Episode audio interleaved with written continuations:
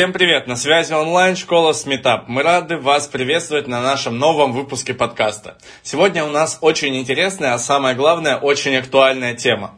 Ни для кого не секрет, что образование не стоит на месте и постоянно развивается. За последние несколько лет почти каждый человек учился чему-то онлайн. Именно об этом мы сегодня и поговорим. Онлайн-формат образования, онлайн-курсы, и какие есть плюсы и минусы, и какие перспективы у этого формата.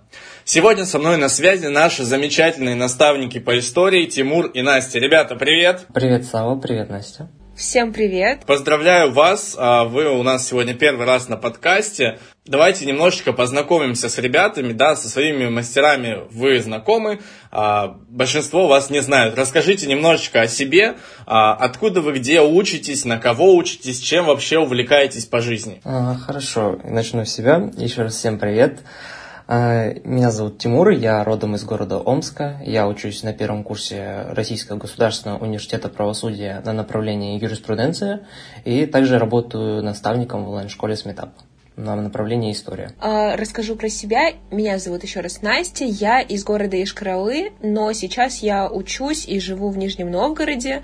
Учусь в Нижегородском ННГУ а, на международных отношениях первый курс. Параллельно работаю наставником и все свое свободное время посвящаю языкам. Сейчас это, в частности, испанский язык, который я начала учить недавно, и это теперь моя большая любовь. А, давайте перейдем к нашей теме непосредственно. Расскажите, пожалуйста, пользовались ли вы возможностями онлайн-образования? Если да, а, то какие именно курсы вы проходили, что было интересного в этом? Ну, я проходил онлайн-курсы подготовки к ЕГЭ, разумеется, как, наверное, и все, все собравшиеся, и те, кто будет слушать этот подкаст, потому что я в 10 классе появился такой вопрос, что скоро в 11 классе я буду сдавать ЕГЭ, и я начал готовиться сильно заранее. Ну, разумеется, я записался в нашу онлайн-школу на направление история, и после того, как я полгода здесь отучился, я начал уже записываться и на обществознание в другие онлайн-школы. Потом еще, когда начался 11 класс, я записался уже на русский язык и при этом записался на английский. То есть я в 11 классе уже занимался на четырех предметах, поскольку в 10 классе я прозанимался год на истории, это позволило немного разгрузиться в 11 классе и уже дополнительно себя посвящать еще языкам. А, что касается меня, я тоже училась в онлайн-школах, причем сейчас это... Я не могу представить своей жизни без этого. К ЕГЭ, конечно же, я готовилась у Эли, а, по русскому и английскому также брала онлайн-курсы, в которых готовилась. А, что касается моей нынешней жизни, я сейчас занимаюсь на онлайн-курсах «Свободное образование». Это просто для ребят-студентов, которые хотят узнать, углубить свои знания в каких-либо сферах.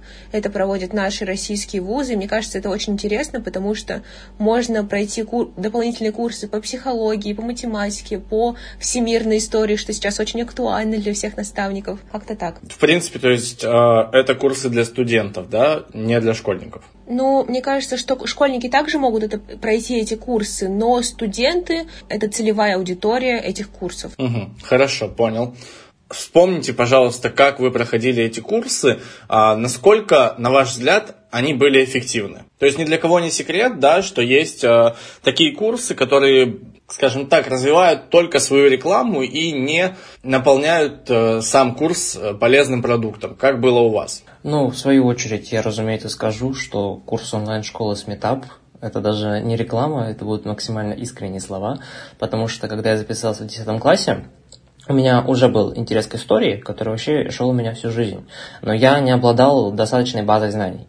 Но после того, как я записался на курс именно нашей онлайн-школы и прозанимался только полгода даже, то есть еще года не было, я уже ощутил огромный результат, потому что я понимал, что объем знаний, который я знаю сейчас, и рядом не стоит с тем, что было раньше, потому что здесь именно я увидел, что история – это очень разносторонний предмет. Это не только войны и события, это также география, культура и все в таком плане. Разумеется, это было не только на истории, это было и в других онлайн-школах, когда я начал заниматься на обществознании, когда уже шел разбор различных блоков политики, экономики. Все это было очень интересно, и углубляться во все это было интересно, потому что ни один гуманитарный предмет, он не состоит из единого такого направления, он разносторонний.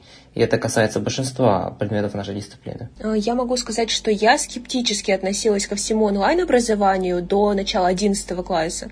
Но потом я вот очень случайно попала э, на курсы Элли Смит по истории, и это уже предопределило мою дальнейшую судьбу. Сейчас я работаю наставником, учусь в ВУЗе и, в принципе, очень интересуюсь историей.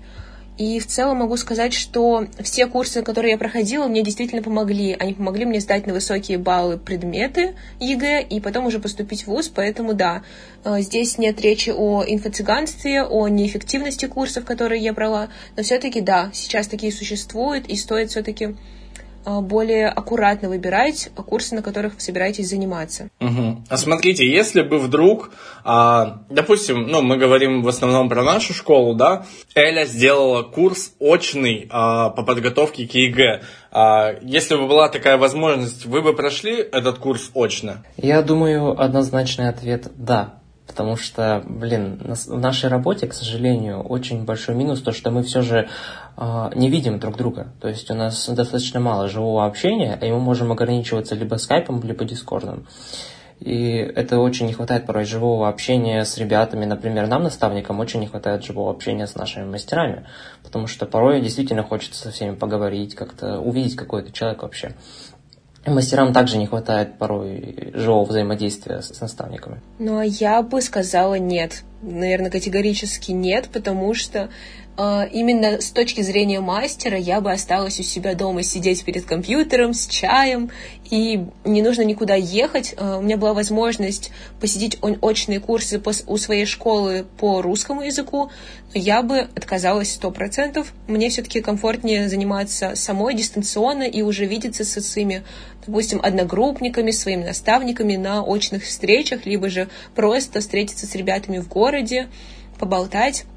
Мне кажется, это было бы комфортнее для меня. Просто я знаю прецеденты, когда наши возможные коллеги отказывались от трудоустройства в нашу онлайн-школу по причине того, что им все же нужно больше живое общение. Но сойдусь на том, что это все же очень индивидуально. То есть мне, например, ну, хотелось бы больше именно живой коммуникации с людьми. Да, думаю, ты прав в этом плане. Но в плане получения именно знаний, то дистанционный формат никак не уступает мне кажется. Мне кажется, дистанционный формат даже более эффективен в нашем, в нашем случае, поскольку очное образование мы все-таки не можем дать такой объем знаний, как э, происходит сейчас.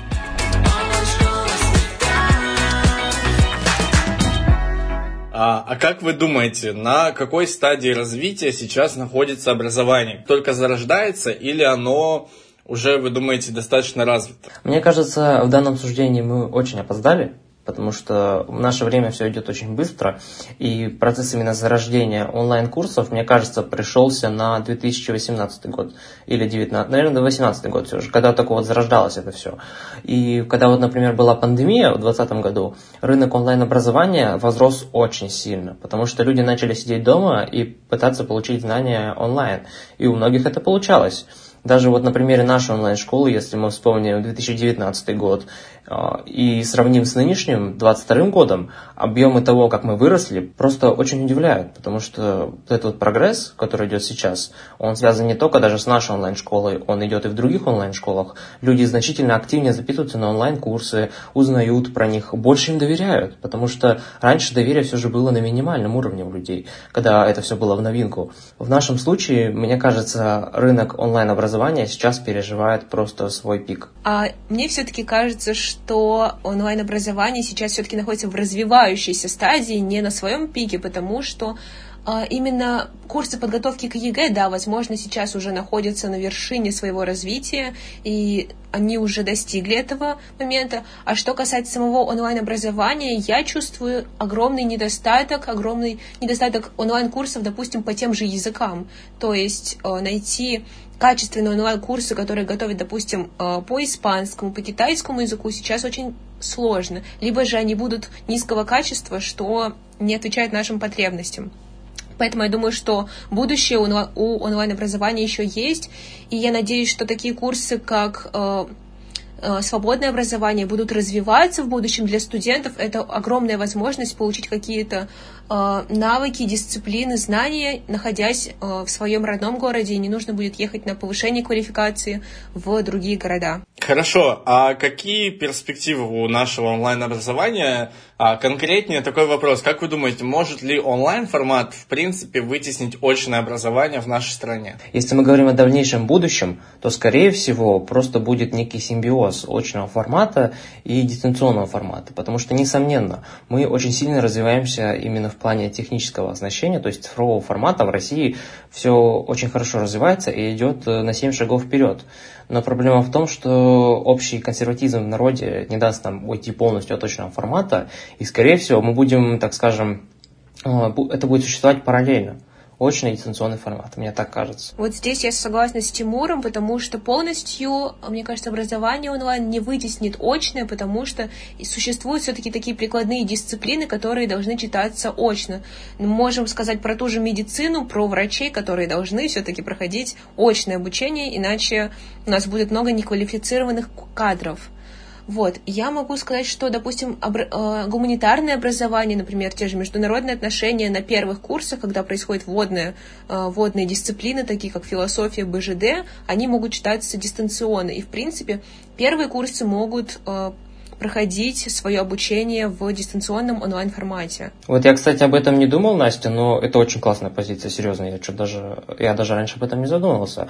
Действительно, мне кажется, в вузах такие дисциплины, как БЖД, информатика и прочее, должно быть в дистанционном формате, чтобы у студентов было как минимум больше времени поспать, потому что особенно на первом курсе этого очень не хватает. Поспать на БЖД и философии – это святое. Могу сказать, что у меня сейчас идет пара по философии, но ничего. Нет, даже не в этом плане, а в том, что, например, вот э, пара БЖД в понедельник, и на нее надо ехать.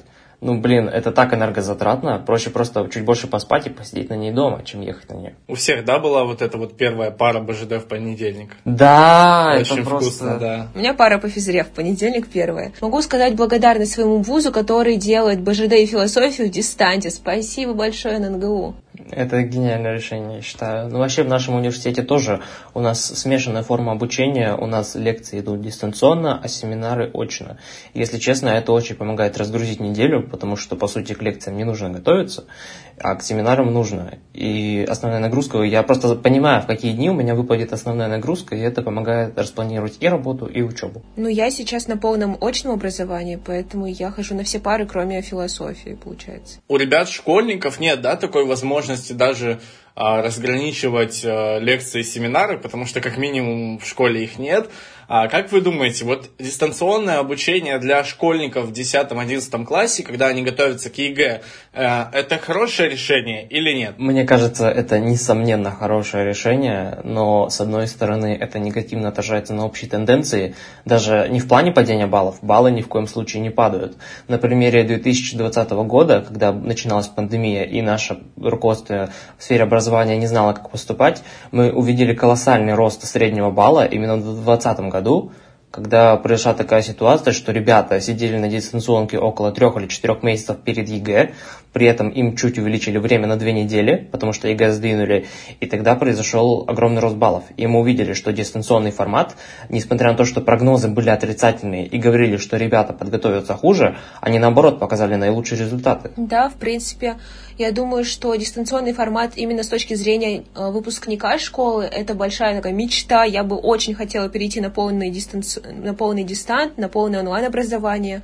Но с точки зрения здравого смысла все-таки стоит упомянуть, что ребята бы меньше выходили хотя бы из дома, началось бы затворничество, что все-таки негативно влияет на здоровье людей. И я бы сказала, что такие предметы, которые, э, такие основные дисциплины, которые ребята сдают на ЕГЭ, либо же они просто важны, они могут проходить в очном формате. Те же э, русский, история, общество, языки. И, допустим, не знаю, я не сдавала химию, биологию, я бы хотела, чтобы они были в дистанте. То есть был бы такой симбиоз предметов, были бы консультации по предметам ЕГЭ, это было бы намного удобнее. Очень хорошая позиция, как мне кажется. Я тоже, как опять же говорил, об этом не думал до этого. Потому что действительно консультации к ЕГЭ должны быть дистанционно. Это очень верная позиция, потому что к сожалению, очень часто такие ситуации происходят, когда у вас по 6-7 по уроков, а вам нужно идти на консультации к экзаменам. Ну, блин, ну сил же уже нет. Проще всем пойти домой, спокойно созвониться с учителем и все провести в интерактивном формате. Ну, мне кажется, было бы удобнее проводить уроки в дистанции, а уже консультации очно. На них бы и было и время, и силы, и это было бы намного эффективнее, чем слушать лекцию по биологии. Мне кажется, просто вариант, который говорил до этого я, был бы неким компромиссом, потому что наша система не позволяет пропускать уроки, поскольку они все равноценны, как и наши, как и субъекты внутри нашей страны. Да, это наша большая мечта, дистант. Давайте теперь поговорим о следующем. Как вы думаете, какие навыки у людей, у школьников, да, у студентов открывает онлайн-образование. И какие старые навыки, которые всегда были у ребят, э, исчезают из-за того, что появился новый формат? Я думаю, что оно развивает такой навык, как самоорганизация, потому что появляется больше свободного времени, и к тому же тебя на онлайн-курсах зачастую прям сильно никто не заставляет что-то делать. Ты полностью самостоятелен, тем более ты сам на это записался и подписался на все правила. И, разумеется, у людей навык самоорганизации хорошо развивается еще как минимум усидчивость очень сильно, потому что мы же, в отличие от школы, да и вообще очного формата, мы все-таки заставляем себя вот нас никто не заставляет, мы сами сидим и смотрим, а в школе и в университете за нами все же есть внешний контроль. Да, я могу добавить, что просто выпускники становятся более дисциплинированными, ну не, не только выпускники, а ребята, которые проходят курсы, потому что они самостоятельно себя мотивируют на эту деятельность, они сами садятся и делают. Это на самом деле сложно. То есть, если представить ситуацию, сидишь ты в школе и слушаешь учителя, у тебя не особо много выбора, ты как бы продолжаешь делать то, что делаешь. А на онлайн-курсах ты должен сам сам себя заставить. Поэтому такой э, вопрос самоконтроля все-таки, да, имеет место быть. И я также могу добавить про тайм-менеджмент. Ребята учатся правильно распределять свое время, ставить приоритеты, думать, что же им все-таки сейчас важнее, и уже распланируют свой день, неделю, месяц. В принципе, я понял ваши позиции. Давайте немножечко подытожим. А какие плюсы и минусы, на ваш взгляд, есть у онлайн-образования, если мы прямо рассматриваем полностью этот формат, а не только подготовка к ЕГЭ, да, а в принципе онлайн формат обучения? Мне кажется, несомненный минус, о котором я говорил уже до этого, это отсутствие живого общения. Многим его просто не хватает в такой ситуации, потому что если мы все время сидим дома и в таком дистанционном формате, иногда это очень нагнетает. Но я думаю, это можно разрешить очень легко. Допустим, созваниваться в том же Zoom, в Google Meeting е и болтать со всеми ребятами. И отсюда же можно вывести плюс, потому что ребята из разных городов могут находить себе таких а, ребят с теми же интересами, могут находить друзей. Я могу лишь сказать про себя, про свой опыт. Я нашла своих очень близких друзей, которые сейчас живут в других городах, но я знаю, что мы сам, это самая крепкая дружба в моей жизни. Поэтому это также и плюс. Ну, я соглашусь, конечно, с тобой. Просто проблема в том, что, опять же, если мы говорим о Zoom, Skype, Discord, это все-таки также остается именно ну, виртуальным общением. К сожалению, это очень сильно отличается от жизни. И вот этого ребятам будет не хватать, если это будет большой формат. Да и, в принципе, всем нам этого будет не хватать, если это будет прям большой формат. Достаточно трудно встретиться со своими единомышленниками вживую. Ну, несомненный плюс можно сказать еще также, что поток знаний очень сильно увеличивается, потому что зачастую в дистанционном формате мы получаем гораздо больший объем знаний, чем в очном. Из-за того, что в очном формате мы сильно ограничены временем, как минимум на ту же дорогу, на организацию всего занятия, а в Zoom мы просто подключились и сразу слушаем. И у нас остается больше времени на проведение занятия и больше времени на выполнение домашнего задания. Объем информации очень сильно увеличивается, и как минимум та же наша онлайн-школа, она очень сильно выезжает на этом, потому что у нас полностью дистанционный формат, и получается э, давать ребятам наибольшую нагрузку чем в очном формате. Как минус можно выделить отсутствие, допустим, доступа в интернет, потому что некоторые ребята не могут заплатить за интернет, и как бы все, школ, и, и у тебя уже нет доступа к курсам. Ну, даже не знаю, в нашей стране один из самых дешевых интернетов. И... Ну, связь с учителем ты никогда не потеряешь, ты приходишь в школу, и он у тебя есть в любом случае. А здесь все-таки, ну, бывают разные ситуации в жизни. Мне кажется, здесь больше, ну, то, что не оплата именно вот самого интернета, а именно то, что если обрубят интернет, какие-то проблемы будут, неполадки со связью, то все, считай, онлайн-образование просто. Да, то есть, допустим, из-за тех же штормов может полететь вся связь, и все, и не будет как бы интернета. И тут уже вопрос, допустим, у меня э, у ребенка был, было штормовое предупреждение в городе, у моего мастера. Было штормовое предупреждение, и она не могла сдать домашку вовремя, посмотреть вебинары, потому что э, связь была очень нестабильная это минус. А как плюс, это дает доступ ребятам, которые живут в небольших городах, в поселках, где, в принципе, нету э, преподавателей, которые бы могли подготовить не только к э, ЕГЭ, а, допустим, вообще какие-то знания дать. Это дает возможность ребятам из маленьких городов, как Кременки в Калужской области, просто получать образование, и развиваться. Тут я полностью соглашусь, потому что даже у меня есть мастера, которые из очень отдаленных районов страны, и разумеется, что в своих маленьких городах они бы не смогли получить такой уровень знаний и объем. Может и смогли бы, но найти хорошего специалиста в маленьких городах, тем более поселках, это очень сложно и, разумеется, дорого. Здесь же за стандартную цену мы предлагаем очень высокое качество услуг, и это круто. Да, вопрос цены – это прям ключевой момент, потому что онлайн-курсы, они стоят дешевле, чем тот, тот же репетиторство, потому что а, не нужно брать а, деньги за аренду помещения, на дорогу. Это все экономится, поэтому цена становится намного демократичнее. И это большая возможность для ребят, которые не имеют большой бюджет в своих руках, чтобы оплатить а, курсы репетитора, где там одно занятие стоит полторы тысячи тысячи в час. Я это подтверждаю на собственном примере и полностью с этим согласен, потому что помню, как я в девятом классе занимался с двумя репетиторами, и мы провели расчеты с мамой, и у нас выходило около 14 тысяч в месяц. Это достаточно такая приличная сумма, и это еще не ЕГЭ.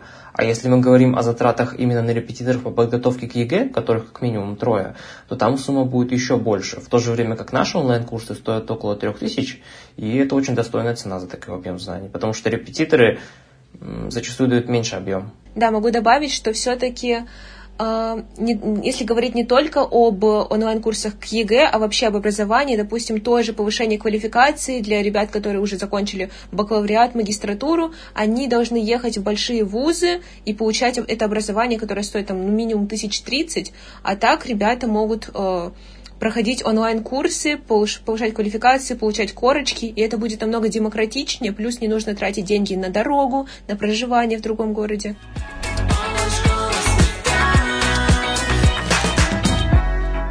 Ребят, в завершении нашего подкаста я по традиции хочу а, попросить вас дать по одному маленькому самому важному совету нашим ребятам, слушателям относительно подготовки к ЕГЭ. Я думаю, я могу дать один очень важный, но при этом очевидный совет. Это никогда не сдаваться. Вот вообще, никогда потому что порой нам всегда хочется опустить руки, особенно в самые сложные моменты. Но этого никогда нельзя делать. Нужно всегда идти вперед и никогда не сдаваться. Никогда не идти назад и не привыкать сдаваться. Ни в коем случае. Терпение к поражениям должно быть просто на нуле. Мы всегда должны идти вперед. И если вот ты не можешь идти дальше, тебе совсем не моготу, посиди, отдохни, но иди дальше. И никогда не сворачивай с этого пути и просто вперед и никогда не сдаваться. Потому что успех, он порой гораздо ближе, чем это кажется измученному дорогой человеку. Я хочу обратиться ко всем ребятам, которые занимаются в онлайн-образовании, не только к ЕГЭ, а, я хочу сказать, что покупка э, курса это уже не, это не означает, что вы овладели всеми знаниями, которые он дает. Это не волшебная пилюля, которая посадит вам все знания. Не стоит прокрастинировать и стоит быть ответственнее к своему результату. Просто стоит осознаннее подходить к онлайн-курсам, ко всем. Если вы их начали брать, если вы их уже взяли, то попробуйте, постарайтесь пройти их до конца, поймать какую-то ниточку, Э, в этом курсе, которая вас увлечет в нем. А обращаясь к ребятам, которые готовятся к ЕГЭ, хочу сказать, что вы уже на финишной прямой, дожмите до конца, у вас все получится, если вы будете в себя верить. Вы уже прошли огромный путь, осталось совсем чуть-чуть. Супер. Ребят, спасибо вам, что пришли поболтать. У нас получилась отличная дискуссия, я думаю, очень интересная. Большое спасибо, было очень приятно провести с вами время. Э, спасибо, Сава, спасибо, ребята, спасибо, Настя.